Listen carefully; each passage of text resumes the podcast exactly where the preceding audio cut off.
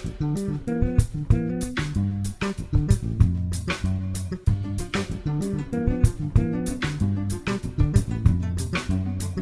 nombre es Paul Neyman y esto es Viaje de Ida, un podcast de astrologistas.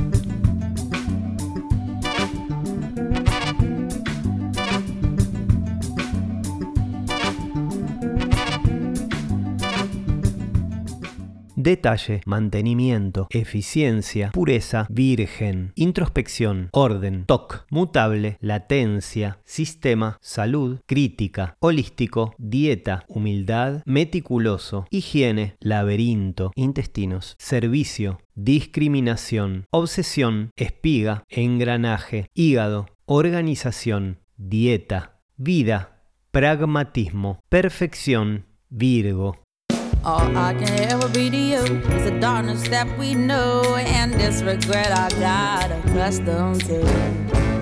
Once was the ride when we were at our height, waiting for you in the hotel at night. I knew I had him at my match, but every moment we get snatched. I don't know why I got so attached. It's my responsibility you don't own nothing to me but to walk away. I have no capacity. He walks away, the sun goes down. He takes the day, but I'm grown. And in your way, in this blue shade, my tears dry on their own. I don't understand. Why do I stress the man when there's so many bigger things at hand? We could have never had it all. We had to hit a wall. So this is inevitable withdrawal. Even if I stop wanting you and perspective pushes true, I'll be some next man's other woman. So I cannot play myself again. Should just be my own best friend. I fuck myself in the head with stupid man. He walks away. The sun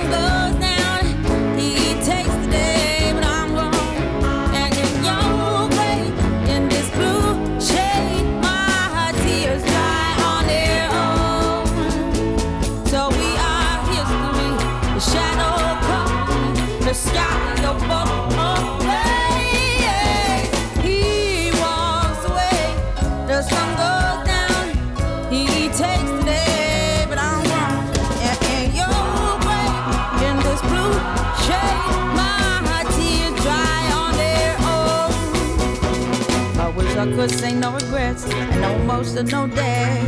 Cause as we kiss goodbye, the sun sets. So we are history. The shadow covers me. The sky above the blaze, only lovers see. He walks away. The sun goes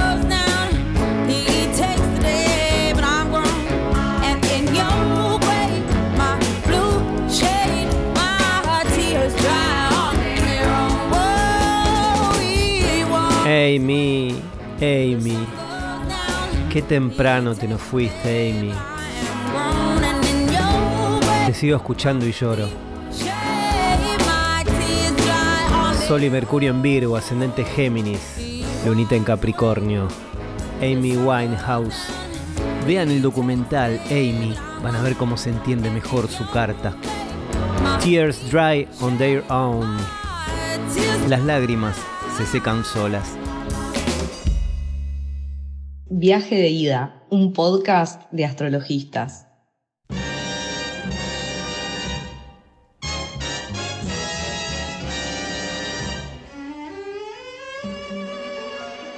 Virgo es la constelación más grande del zodíaco. Se dice que su forma representa a Astraea, la Virgen celestial de la mitología griega, cuyo nombre significa doncella estrella.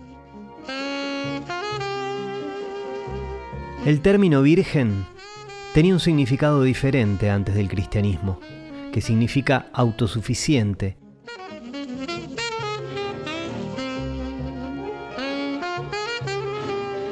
Además, vir significa fuerte.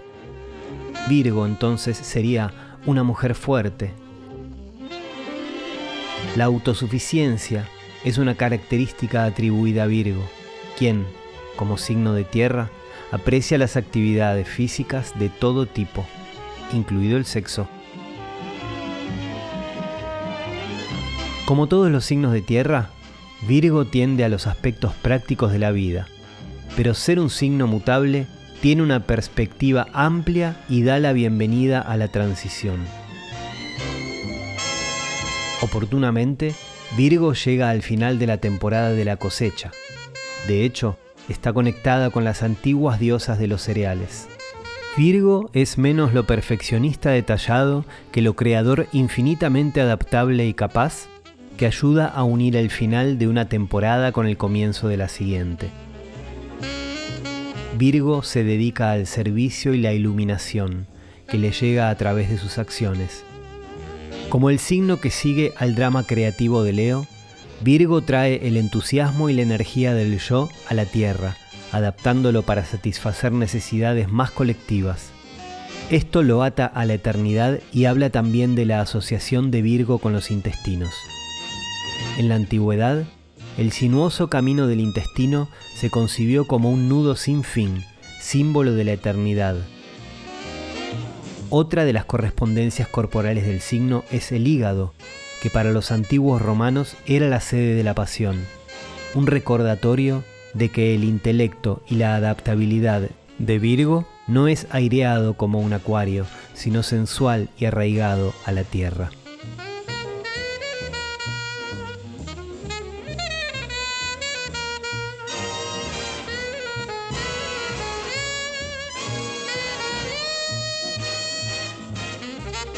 Y suena el gran Charlie Parker.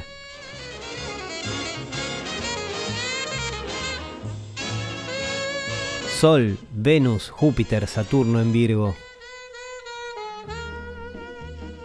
Qué viaje tenía Charlie. Un viaje virginiano, sin duda. Único, profundo, hacia adentro, enroscado. Meticuloso.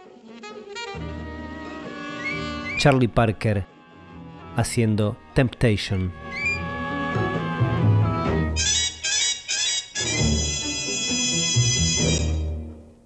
Viaje de ida, un podcast de astrologistas.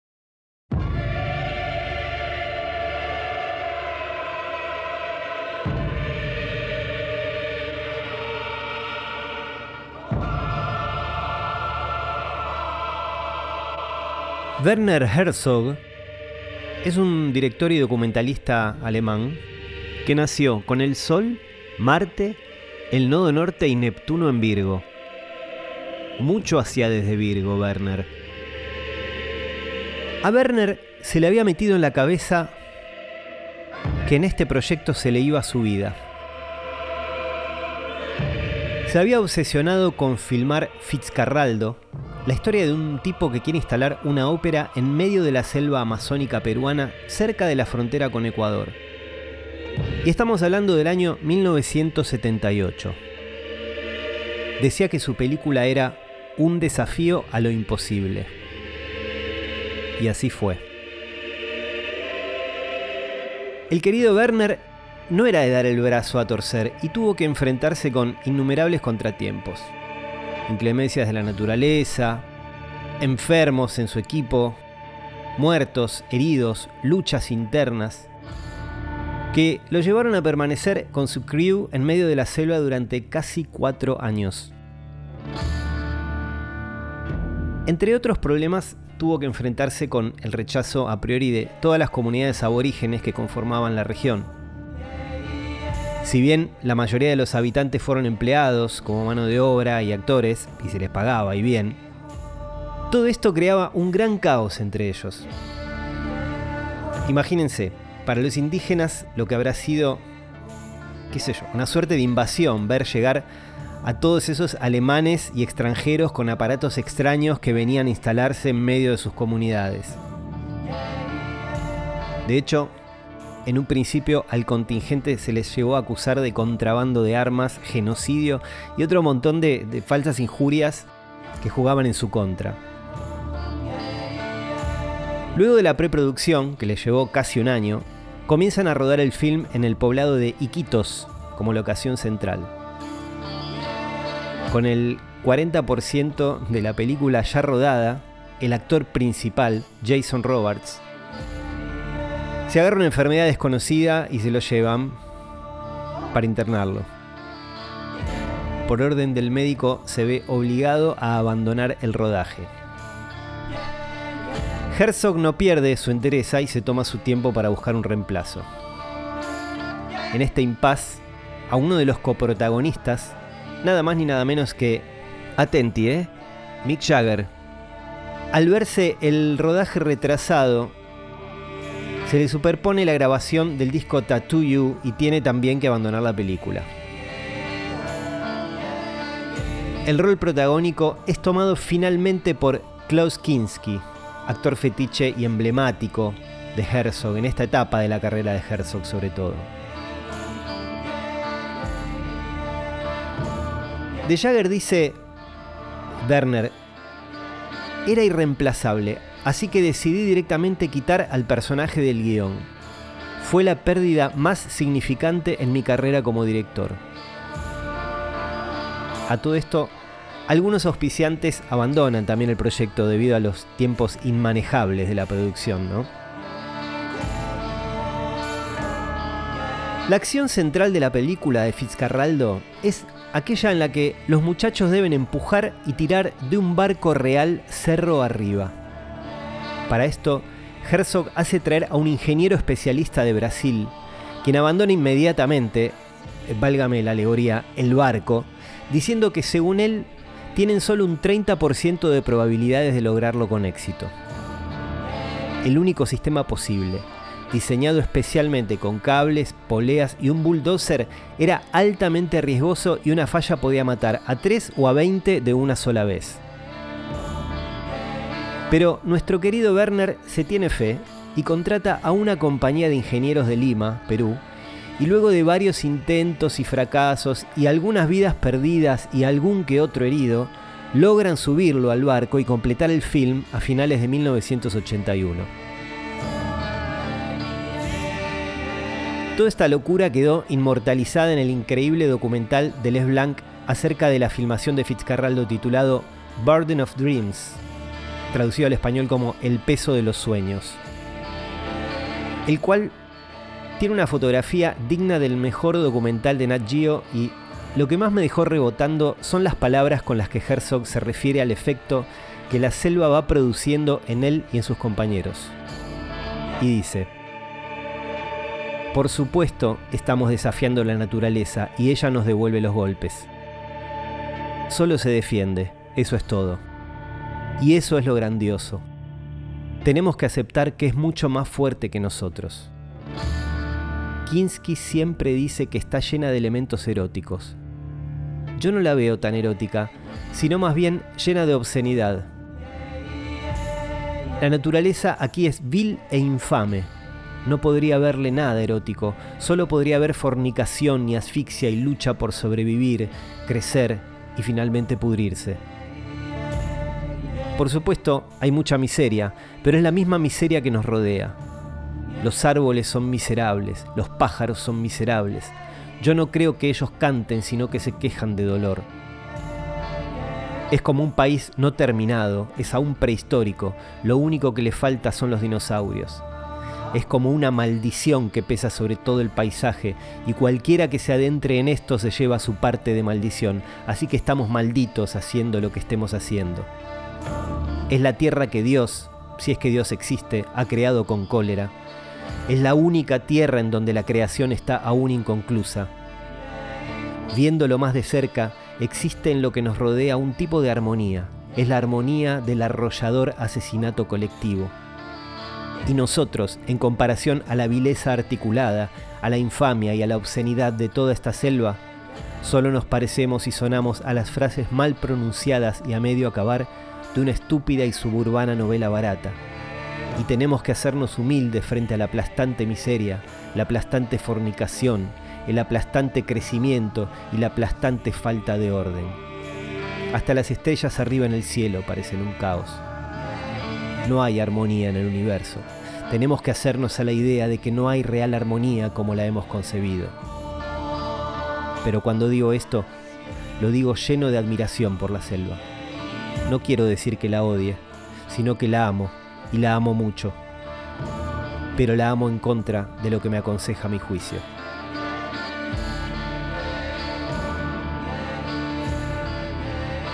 Lo que escuchamos es la música de la gran banda Popol Vuh, banda alemana de los 70, que se ocupó además de la música de Fitzcarraldo, de la música también de varias películas de Werner Herzog.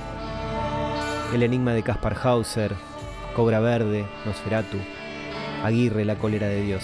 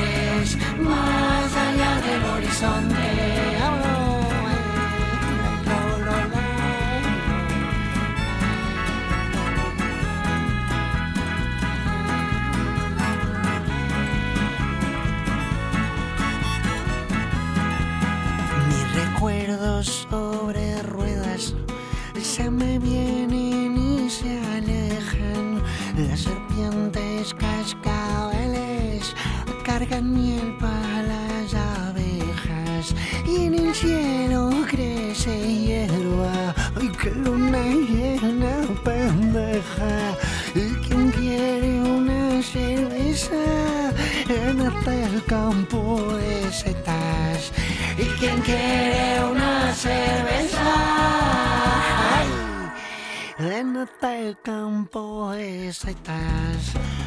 En los dedos de mis pies crecen hongos de colores, melos como crecen flores, más allá del horizonte.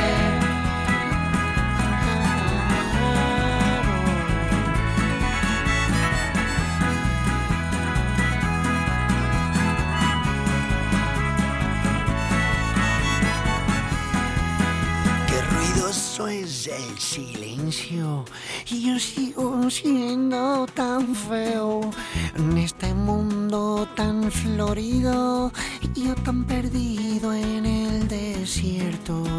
Todo este desierto es mío y me lo digo y no lo entiendo. Luego me miro para adentro y no me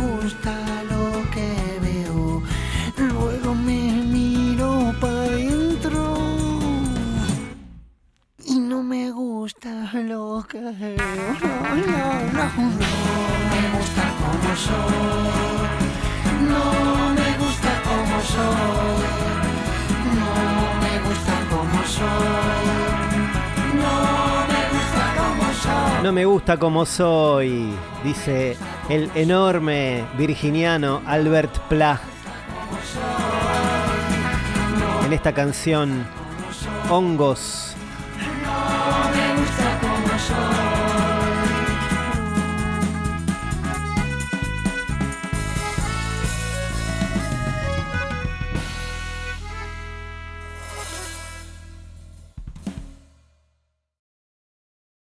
La gran mayoría de ustedes ya conocen a Gael Policano Rossi, Aunque seguramente lo conocen como Astromostra, Gael es astrólogo y escritor.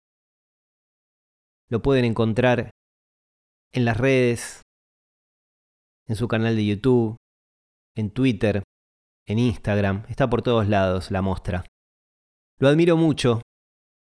Gael fue mi primer contacto con la astrología en redes cuando empecé a hacer mi formación hace alrededor de 8 años. Me encanta su nivel de nerdismo. Es más come libros que yo, sin duda. Y estoy muy contento de que haya aceptado participar de este episodio de viaje de ida, convidándonos con unas palabras acerca de la energía de Virgo. Cuando empecé mis estudios de astrología me resultaba absolutamente fascinante el signo de Virgo, porque encontraba a los Virgo muy distintos y muy difíciles de encajar en una sola regla, en una sola forma, ¿no? Esa voluntad clasificatoria de que los leos son extrovertidos y los libras son inquietos o indecisos. En Virgo era como que se me, se me escapaba. Y creo que es algo que me enseñó Virgo para poder aplicarlo a todo el zodíaco, que es esa voluntad de capturar, petrificar, clasificar, ordenar, esa compulsión por querer nombrar el mundo, ajustarlo al tamaño de las palabras.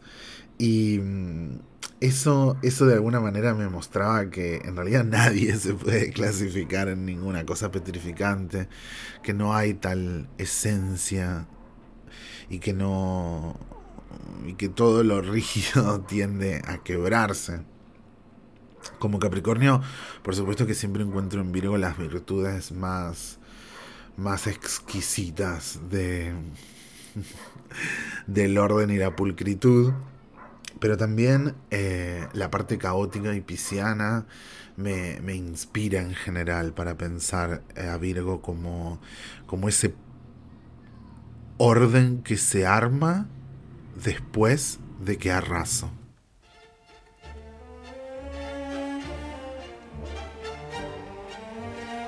Julio Cortázar, nuestro gran Julio Cortázar, era de Virgo.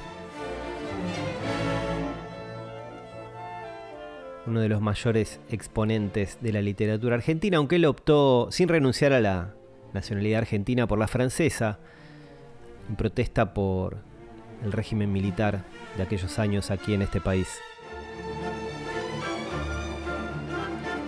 Uno de los momentos más virginianos para mí de Cortázar son esas instrucciones que aparecen en el libro Historias de Cronopios y de Famas, en donde en diferentes microrelatos da instrucciones para diferentes cosas. Para subir una escalera, para dar cuerda a un reloj. Y uno que me gusta mucho es las instrucciones para llorar. Y dice, dejando de lado los motivos, atengámonos a la manera correcta de llorar, entendiendo por esto un llanto que no ingrese en el escándalo, ni que insulte a la sonrisa con su paralela y torpe semejanza. El llanto medio u ordinario consiste en una contracción general del rostro y un sonido espasmódico acompañado de lágrimas y mocos, estos últimos al final, pues el llanto se acaba en el momento en que uno se suena enérgicamente. Para llorar, dirija la imaginación hacia usted mismo, y si esto le resulta imposible por haber contraído el hábito de creer en el mundo exterior, piense en un pato cubierto de hormigas o en esos golfos del estrecho de Magallanes en los que no entra nadie nunca. Llegado el llanto, se tapará con decoro el rostro usando ambas manos con la palma hacia adentro. Los niños llorarán con la manga del saco contra la cara y de preferencia en un rincón del cuarto. Duración media del llanto, 3 minutos.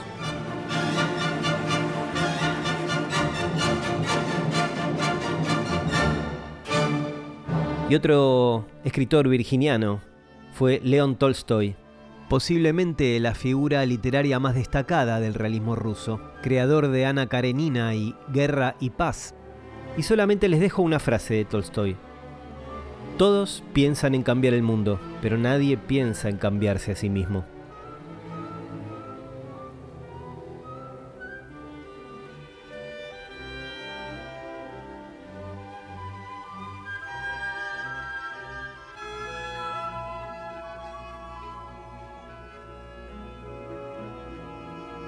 Lo que suena de fondo.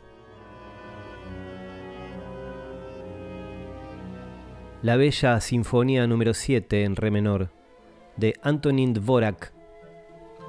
También virginiano, por supuesto, si no, no estaría aquí.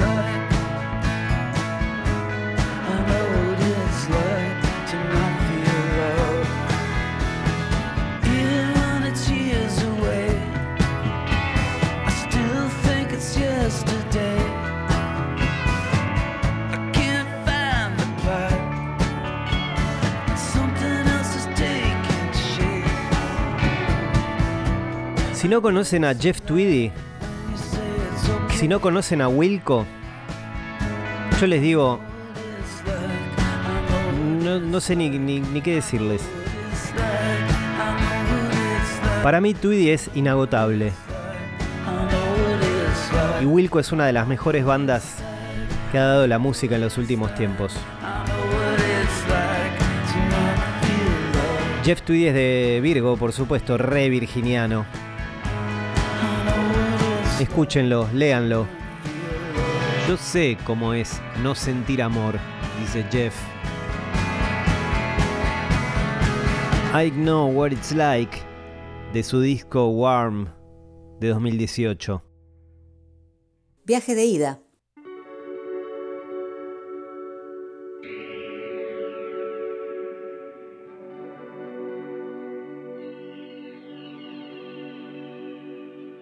El misterioso nombre del sexto signo nos dirige sin preámbulos hacia una imagen.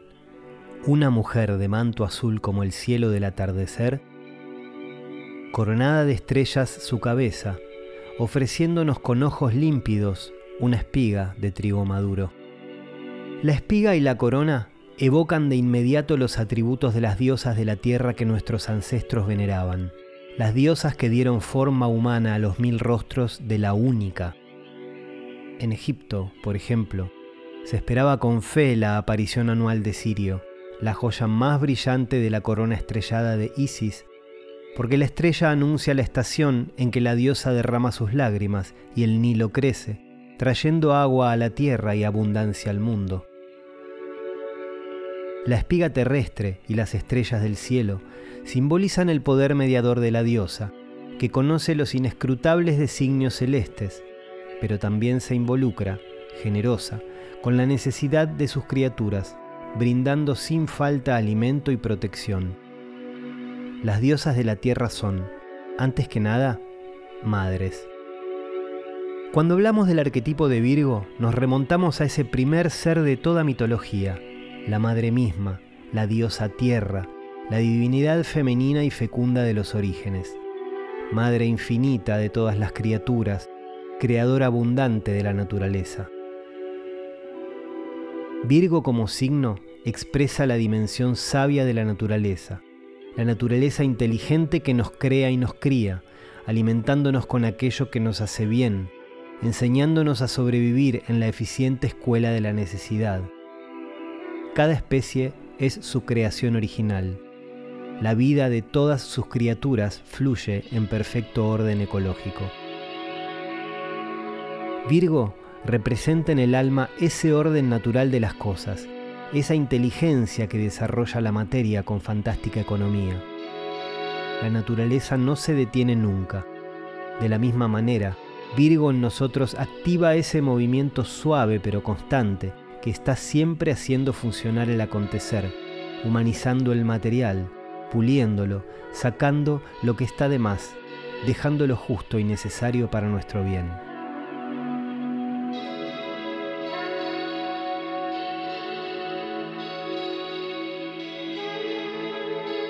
Gonzalo Pérez, Un espejo cósmico.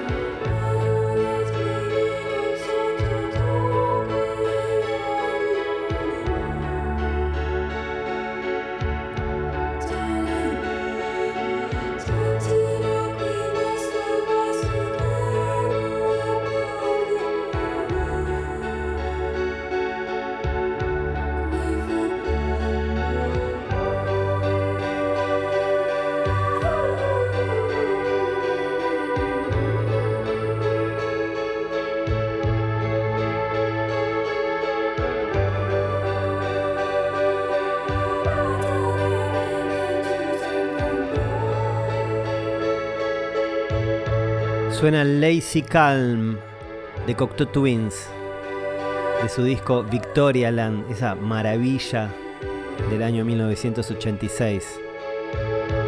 Elizabeth Fraser, la cantante de Cocteau Twins, es virginiana, pero vean esta música profundamente pisciana que hacen junto a Robin Guthrie.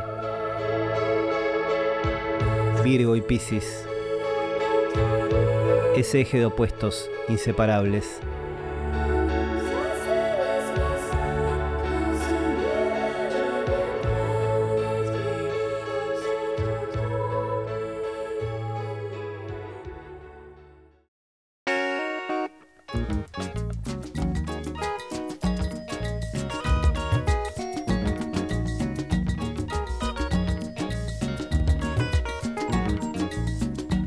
Stephen King es para mí uno de esos escritores que ha sabido muy pero muy bien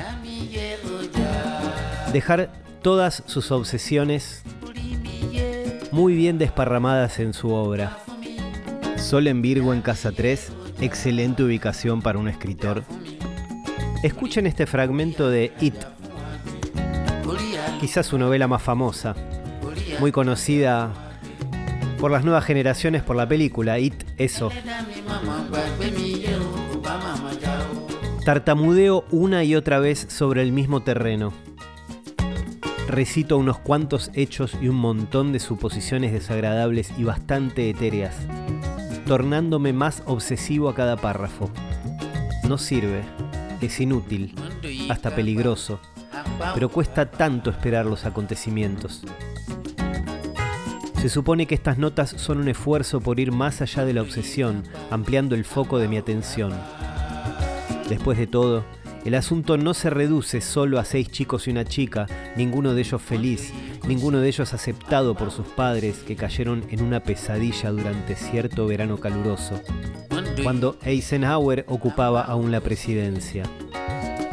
Es un intento de retirar un poco la cámara hacia atrás, por así decirlo, para ver toda la ciudad, un sitio en donde casi 35.000 personas trabajan, comen, duermen, copulan, hacen compras, conducen vehículos, caminan, van a la escuela, van a la cárcel y, a veces, desaparecen en la oscuridad.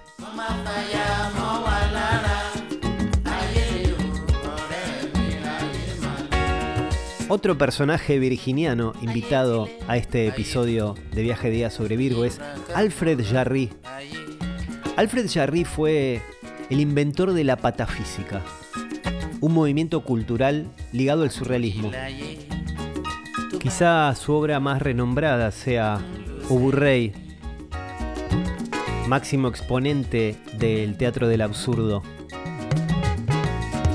Estamos hablando de fines de 1800, principio de 1900. Algunos admiradores empezaron a practicar una ciencia paródica llamada patafísica, dedicada al estudio de las soluciones imaginarias y las leyes que regulan las excepciones. Alto Virgo te tomaste, Alfred. La patafísica se basa en el principio de la unidad de los opuestos y se vuelve un medio de descripción de un universo complementario constituido por excepciones.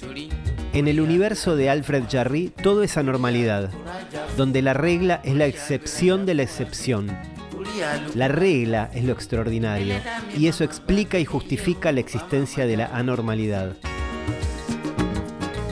Para rematar, antes de morir, uno de sus amigos le preguntó cuál era su último deseo. Alfred pidió un escarbadientes.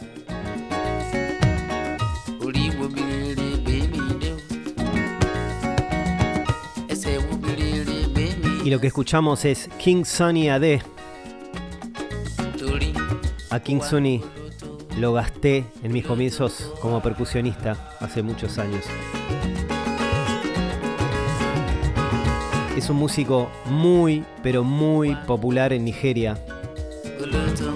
Creador del género Juju, la Juju Music. Aquí no lo conoce nadie, pero es una absoluta estrella internacional. Sobre todo para los africanos, claro. Se dice que fue el primero en tocar el steel guitar, es la guitarra de pedal de acero. No sé si la conocen, es como una guitarra que se pone como en una mesita y se toca como con unos dedales de metal. Uno de los primeros en introducir este instrumento en la música nigeriana, claro, ¿no? Se lo consideró el Bob Marley africano, se convirtió en altísimo empresario, dueño de discográficas, creó una organización llamada la King Sony AD Foundation. Bueno, datos que no le importan a nadie, pero qué linda música. ¿Qué haces, King Sunny? King Sunny haciendo Ya Fun Me.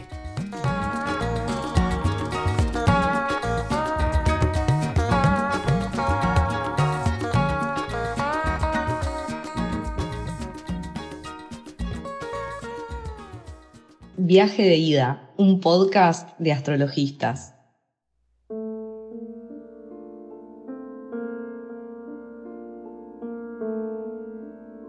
¿Qué pasa con el perfeccionismo de Virgo? Le preguntaron a Liz Green. Esta pregunta siempre surge cuando se trata del tema de Virgo, respondió Liz. El perfeccionismo, de hecho, no parece estar conectado con Virgo. Pienso que eso es mucho más típico de Libra y también un atributo de Acuario. Virgo es quisquilloso, pero no porque busque obtener algo perfecto, sino porque busca obtener algo que funcione. El perfeccionismo implica un ideal contra el cual se miden todos los objetos, las personas y las experiencias. Para ser perfeccionista debemos tener una fantasía o ideal de algo que no tiene defectos. Los signos de tierra, por naturaleza, no son idealistas de esta manera. Son demasiado pragmáticos y, a menudo, hallan que las abstracciones de los signos de aire no tienen sentido o son irritantes, porque las imágenes ideales no existen en este mundo. El temperamento de tierra no se preocupa por crear una realidad intelectual o imaginaria alternativa contra la que medir la realidad física. No es la perfección lo que lo impulsa Virgo, sino la necesidad de asegurar que todo funcione con el máximo de eficiencia. Todo lo que crea desorden o ineficiencia es un defecto. Cuando los virginianos critican por criticar, no dicen, no estás a la altura de mi ideal de perfección, sino que dicen, estás amenazando mi sentido del orden y tu comportamiento está creando caos, compórtate mejor. Y luego le preguntan, ¿qué sucede con la búsqueda de la excelencia? Y Liz Green contesta, la excelencia solo es importante para Virgo en tanto lo ayude a crear orden de alguna manera. Si se esfuerza por obtener un diploma de honor en la universidad o intenta lograr un producto bien elaborado, el motivo no surge de un ideal de excelencia, eso es de aire, ni de un deseo por competir con los demás, eso es de fuego. Virgo suele buscar resultados de la mejor calidad porque pueden ayudarlo a crear una vida estable, ordenada, refinada y bajo control, de modo que sea menos probable que luego se estropee. Puede hallar una gran satisfacción en hacer un objeto hermoso o en esforzarse al máximo en su trabajo, pero esta es una satisfacción privada que no pretende demostrar en público, porque crea la serenidad interior que Virgo necesita. Todos los signos de tierra manejan y defienden lo que es, y no lo que podría o debería ser, o lo que alguna vez fue. El mundo que conocen está aquí y ahora. Se defienden, no aspirando a una realidad alternativa, sino haciendo todo lo que esté en su poder para asegurar lo que para ellos debe estar seguro, para que nadie se lo arrebate. Y su mundo debe ser estable, jerárquico y ordenado. Pueden aceptar el cambio, pero solo como una mejora planificada de lo ya conocido, pues el cambio que conduce a lo desconocido los asusta. Liz Green, Barreras y Límites.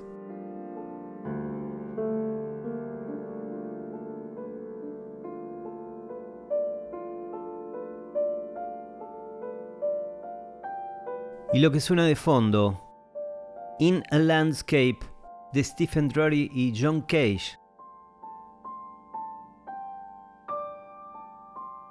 John Cage fue un músico, compositor, podríamos decir también que fue filósofo, creador de música electrónica y creador de lo que él llamó la música aleatoria.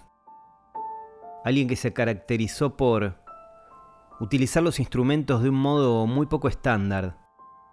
En la carta natal de John Cage vemos que no solo es de Virgo, sino que también tenía su ascendente en Virgo y Mercurio, su planeta regente, en casa 12 una profunda inteligencia aplicada al uso extremadamente original de los instrumentos y del lenguaje musical.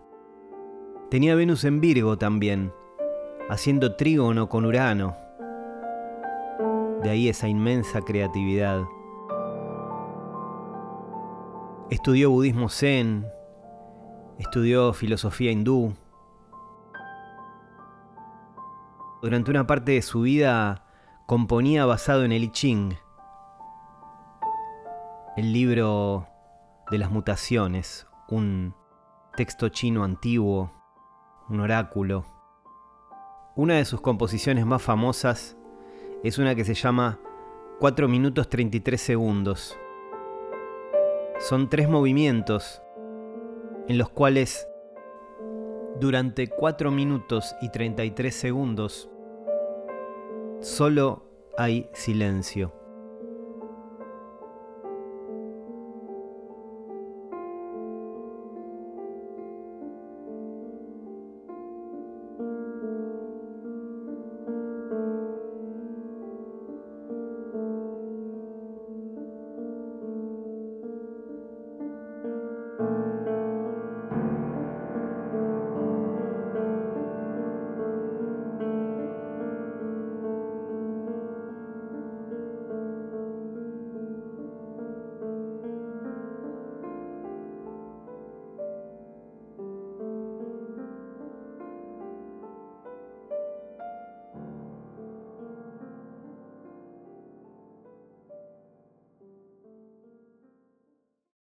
Eduardo Castellanos es astrólogo venezolano, es uno de mis grandes maestros.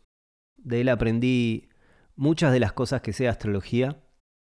Una persona muy culta, muy estudiosa, muy generosa y muy comprometida con la astrología. A Eduardo lo pueden encontrar en YouTube, en su canal Proyecto Hermenautas, y respondiendo a la invitación a participar en este episodio de viaje de ida sobre la energía de Virgo, nos compartió algo que me resulta muy original. Escuchémoslo. Gracias por esta invitación, Paul. Un saludo para ti y para todos tus oyentes. Yo creo que hay un malentendido alrededor de Virgo. Un malentendido que se evidencia cuando lo caracterizamos como un signo mental, en primer lugar porque para mí lo que mueve a Virgo no es la mente, sino el amor a la vida. Por supuesto, en este caso me estoy refiriendo a la vida en su forma más inmediata, más tangible, más material. Me refiero a la vida como un milagro que nos rodea y del que formamos parte. Un milagro complejo, cotidiano, que se despliega todo el tiempo a nuestro alrededor. La mente entonces, ese aspecto mental de Virgo del que estábamos hablando, realmente es solo un instrumento al servicio de ese amor.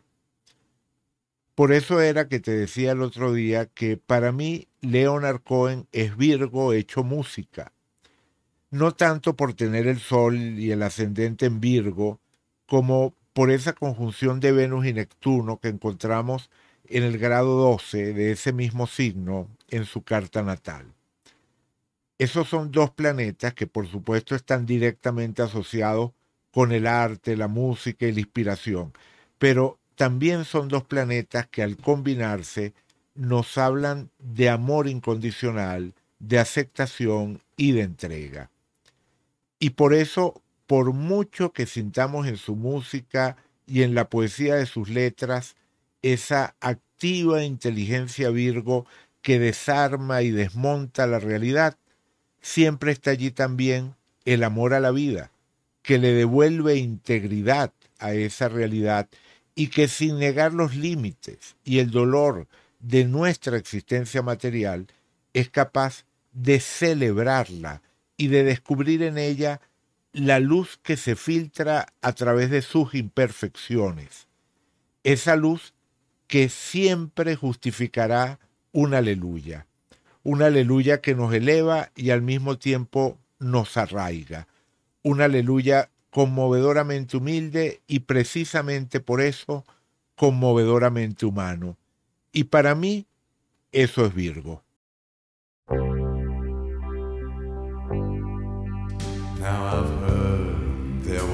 Secret that David and it pleased the Lord. But you don't really care for music, do you? It goes like this the fourth, the fifth, the minor fall,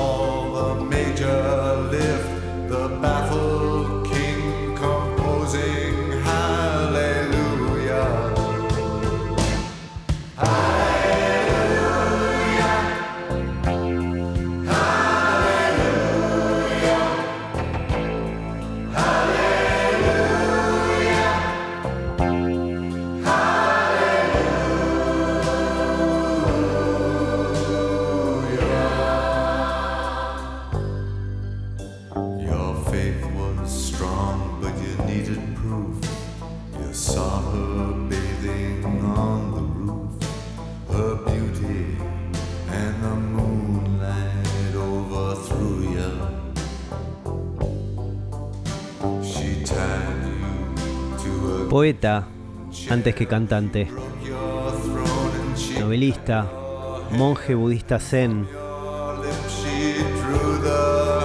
Creo que no alcanzarían muchos episodios de este podcast para hablar de la enormidad de Leonard Cohen.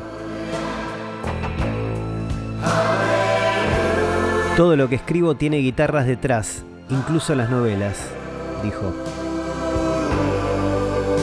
Leonard Cohen fue, por algunos, calificado como el músico de la tristeza y la depresión. Esa voz grave, monótona, junto a esas letras que hablan principalmente de relaciones, de religión. Bueno, toca varios temas, pero mucho, casi todo, por no decir todo. Pero también romanticismo, algo de cinismo y sarcasmo también. Y una profunda y misteriosa belleza. Como carta de despedida, Leonard Cohen hizo uno de los mejores discos de su carrera, You Want It Darker. Cuando presentó el disco anunció que posiblemente sería su último trabajo, diciendo incluso que se encontraba preparado para la muerte. Falleció repentinamente unos días después, el 7 de noviembre de 2016, en su casa de Los Ángeles. Gracias por tanto Virgo, Leonard. Suena de su disco Various Positions de 1984, lo que quizás sea el clásico más clásico de Leonard. my 있다.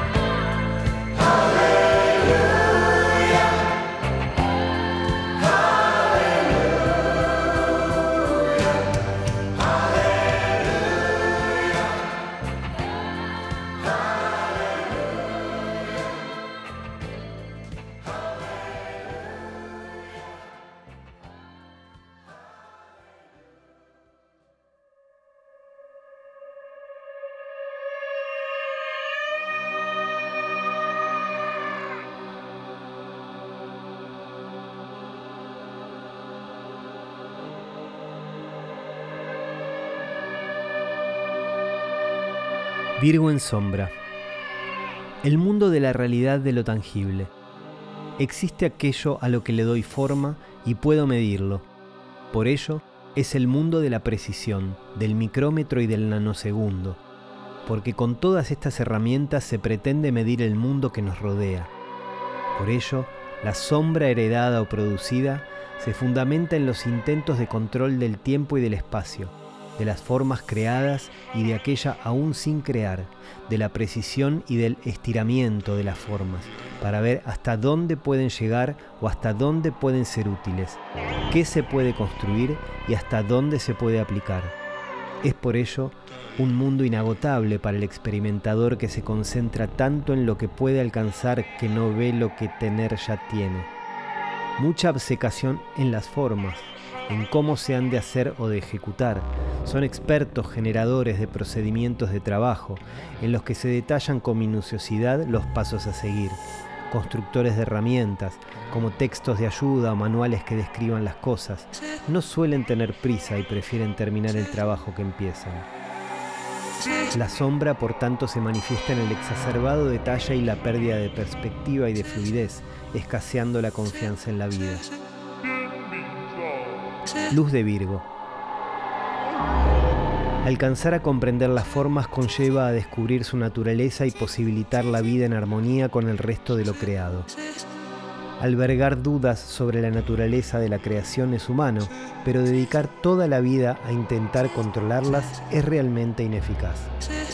No se debe de alterar el propio orden de la naturaleza en base a la comprensión propia y personalista de la misma. Por ello, renunciar al control en cualquiera de sus manifestaciones abre la puerta a estos nativos a vivir la vida con menor tensión, más tiempo y con más ligereza de cargas, puesto que supone aumentar su ritmo de experiencia en términos de libertad. Se puede describir la existencia, pero no vivir aferrados a las pautas que resultaron de esa descripción, ya que mañana podrían resultar no ser ciertas. Desde luego que la humanidad avanza en la medida en que conocemos el entorno en el que vivimos, pero ¿sabemos hacia dónde avanza la humanidad? Luz y sombra de Virgo, del libro Astrología Egoica de Yoshua Santos.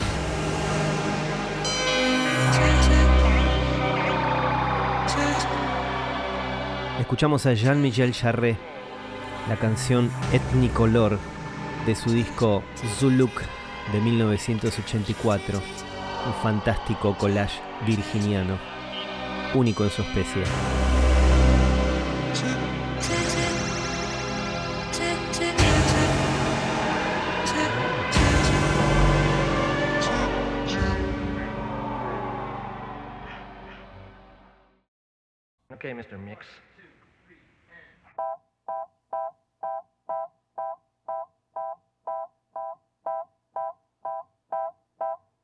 One is the loneliest number that you'll ever do.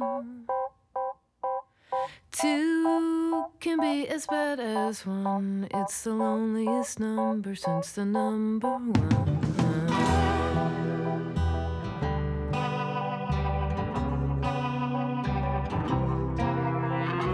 No is the saddest experience you'll ever know.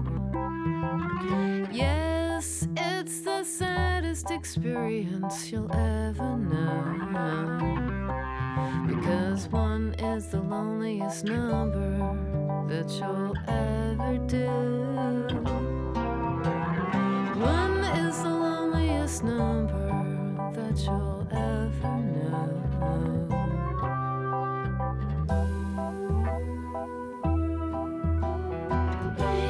It's just no good anymore since you went away. Now I spend my time just making rhymes of yesterday.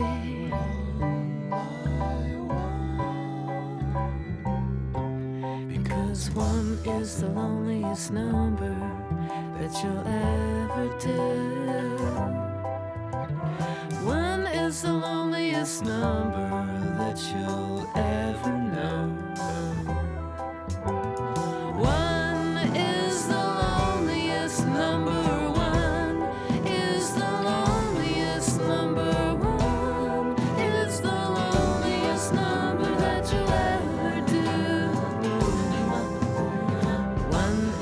Lo que escuchamos es la canción One por Amy Mann, incluida en la película Magnolia. Qué peliculón. Por favor, vean Magnolia. Vean todas las películas de Paul Thomas Anderson. Pero empiecen por Magnolia. Esta canción One en realidad es de la banda Three Dog Night, un tema de 1969 que ella versionó para esta película. De mí estuve muy enamorado mucho tiempo hasta que me di cuenta que no, que no, no iba a pasar nada. Ella tiene el Sol en conjunción al norte en Virgo, Plutón en Virgo, Mercurio también ahí, haciendo cuadratura con Júpiter. Me hice la sinastría con ella y me di cuenta que no iba a funcionar. Viaje de ida. Si sumamos un Virgo, más otro Virgo, el resultado es Borges, Bioy Casares.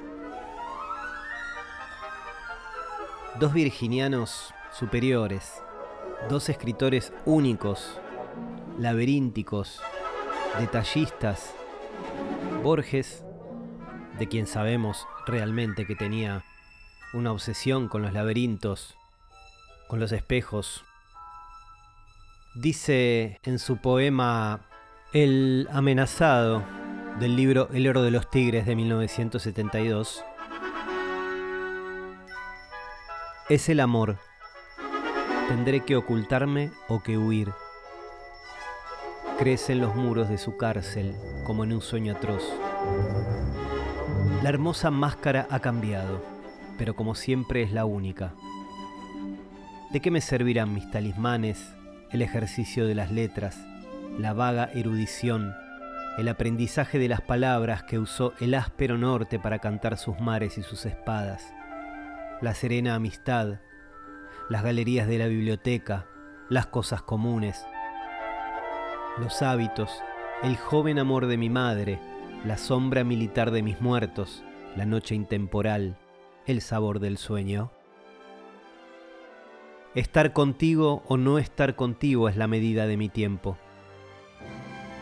Ya el cántaro se quiebra sobre la fuente, ya el hombre se levanta a la voz del ave, ya se han oscurecido los que miran por las ventanas, pero la sombra no ha traído la paz. Es, ya lo sé, el amor, la ansiedad y el alivio de oír tu voz, la espera y la memoria, el horror de vivir en lo sucesivo. Es el amor con sus mitologías, con sus pequeñas magias inútiles.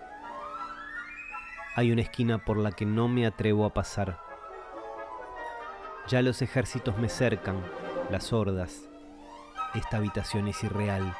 Ella no la ha visto. El nombre de una mujer me delata. Me duele una mujer en todo el cuerpo.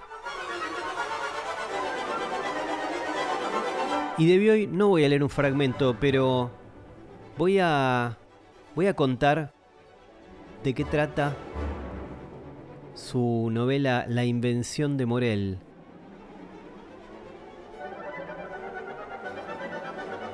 que fue su primer novela de 1940. Y es una historia que habla de un fugitivo en una isla que comienza un diario.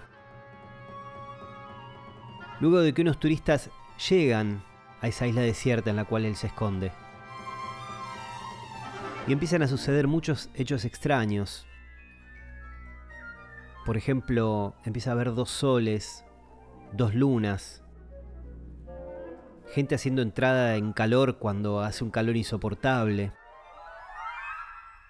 Y sobre todo una mujer que no nota su presencia. Gente que desaparece de pronto. De pronto se encuentra en un acuario en un lugar en la isla con peces muertos que en otro momento aparecen vivos. Y el personaje piensa que alucina hasta que escucha a Morel, un señor que parecía tener cierta autoridad en la isla, revelándole a los turistas que estuvo grabando sus acciones de la semana anterior con una máquina, una máquina que había inventado, que era capaz de reproducir la realidad.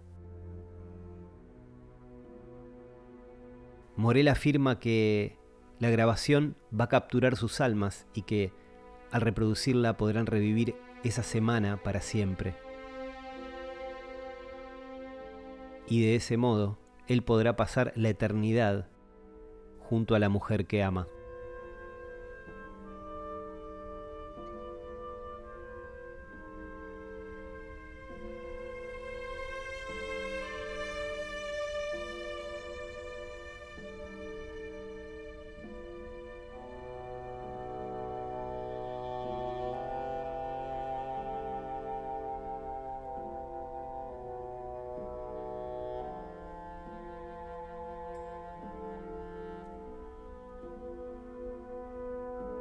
Lo que suena de fondo, atención, es alucinante. Es la suite Los Planetas, la obra más conocida de Gustav Holst, un compositor inglés. Una obra que fue compuesta entre 1914 y 1916. Es una suite de siete movimientos y cada movimiento tiene el nombre de un planeta y su correspondiente deidad en la mitología grecorromana. Estuvimos escuchando primero Mercurio y ahora suena Saturno. Mercurio, el mensajero alado, y Saturno, el portador de la vejez.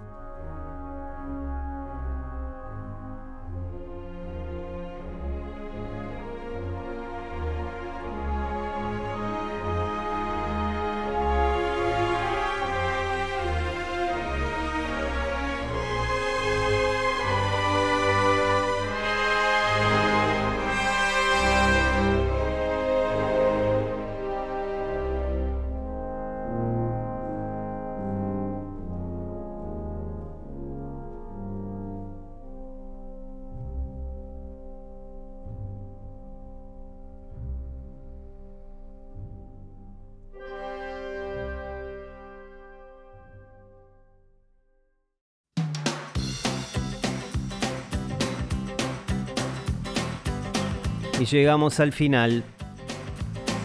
No saben todo lo que me quedó afuera hoy. Me quiero matar. ¿Les gustaría que haga episodios más largos? No los quiero quemar tampoco.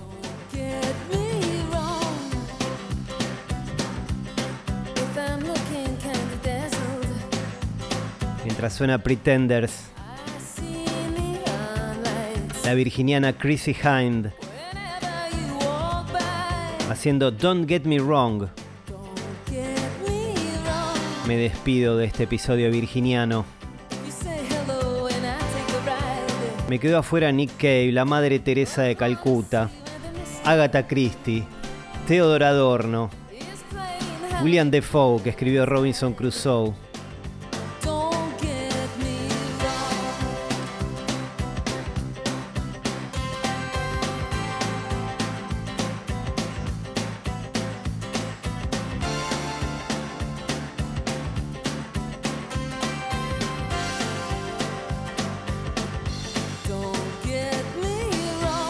Quienes quieran más de mí,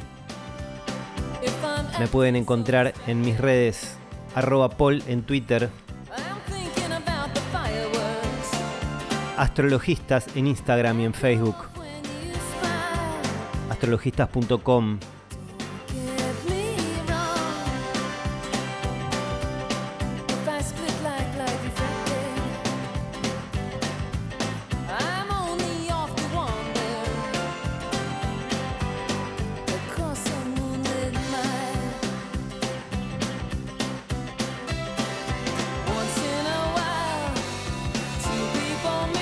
Nos encontramos en el próximo episodio de Viaje de Ida